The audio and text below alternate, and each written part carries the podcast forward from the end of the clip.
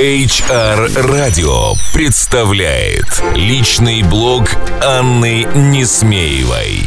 Здравствуйте, дорогие коллеги, HR, пиарщики и коммуникаторы. А все, кто сегодня слушает нас на волнах HR-радио. Сегодня вторник, и снова с вами я, Анна Несмеева. А, так уж получилось, что сегодня а, я дважды столкнулась с темой выбора платформы для корпоративного портала. Мы обсуждали эту тему с одним из своих а, старых друзей и знакомых, а, с человеком, который решил пройти у нас курс редактор корпоративного портала и одновременно с одним из потенциальных клиентов э, крупной российской компании, которая обсуждает аудит своего текущего корпоративного портала. И так уж сошлись звезды, что э, в обоих разговорах всплыла тема, э, как же правильно построить аудит портала и как правильно выбрать платформу, на которую нужно переходить. Ставить ТЗ для разработки нового портала проводить тендер, конечно, необходимо. И это шаги, которые вам нужно будет сделать, и этапы, которые вам нужно будет пройти в этой работе. И все же я хотела бы дать вам один небольшой практический совет, который сэкономит достаточно много времени, сил и, в первую очередь, денег. Прежде чем выходить на э, глобальный тендер, по переходу на новую платформу или по апгрейду вашего программного обеспечения для корпоративного интернет-портала, а, проведите небольшую оценочную предтендерную работу. А, оцените те платформы, те промышленные решения, которые вам предлагает ваш вендор, ваш подрядчик или ваша IT-служба. А самое главное, попросите, чтобы эту оценочную работу сделал для вас независимый эксперт. А, то есть не тот человек, который который продает э, вам решение. Не тот человек, который внутри вашей компании или за ее пределами будет э, внедрять вам портал. То есть человек не заинтересованный э, в том или в другом решении.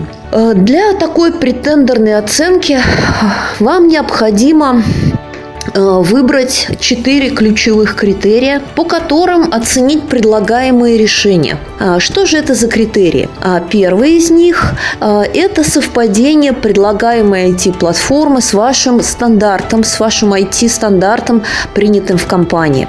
Второй критерий – это доступность аналитики и статистики в предлагаемом решении, потому что в обоих разговорах, которые сегодня я вела, одним из ключевых критериев, одним из ключевых недостатков предложенных решений а, как раз являлось то, что а, система практически не позволяла вести серьезную глобальную аналитику текущего портального решения. Третий критерий, который будет важен, а, это, безусловно, наличие в этой платформе мобильных решений, облачных решений и возможности трансформации, адаптации самой платформы под ваши запросы. И, наконец, э, стандартный четвертый критерий – это стоимость лицензии, э, либо стоимость коробочного решения в зависимости от того, э, в какой версии вы будете его приобретать. Попросите вашего эксперта оценить те предложенные IT-платформы, которые вам выдвигают на тендер или которые вы сами рассматриваете.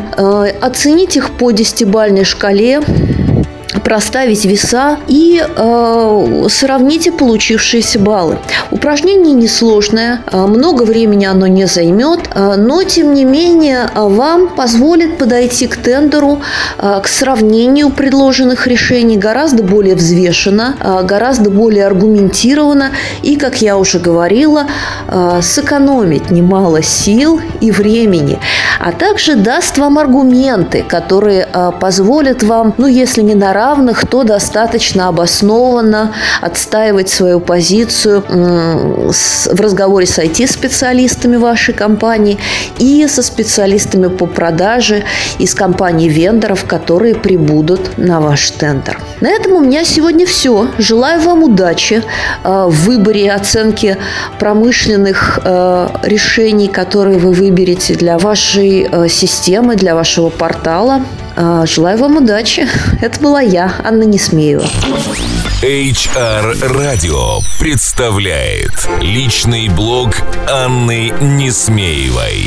Слушайте каждый вторник. Личный опыт в области внутренних коммуникаций, корпоративной культуры и внутреннего пиар. Простые и практические решения. Каждый вторник. Личный блог Анны Несмеевой в эфире HR Radio на сайте hrradio.ru и на странице в Фейсбуке facebook slash hrradio.ru